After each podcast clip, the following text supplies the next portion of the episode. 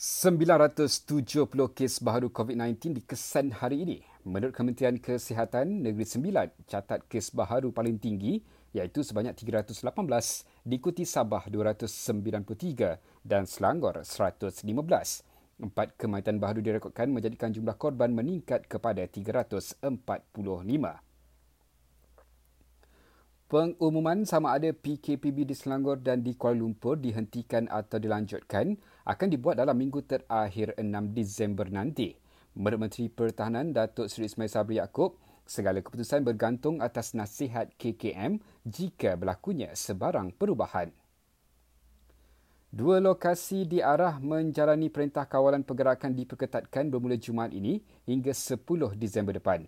Lokasi PKPD itu ialah di kawasan perumahan Mukim Sungai Seluang Kulim Kedah dan Taman Telipuk Ria, Tuaran Sabah.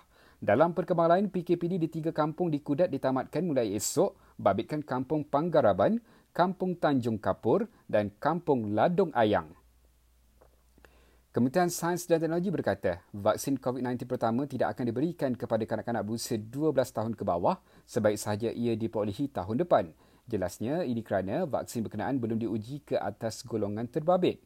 Sebaliknya, tumpuan diberikan kepada golongan dewasa bagi memastikan keberkesanan vaksin terbabit. PDRM tahan 312 individu atas kesalahan ingkar arahan SOP dan kesemuanya telah dikenakan kompaun.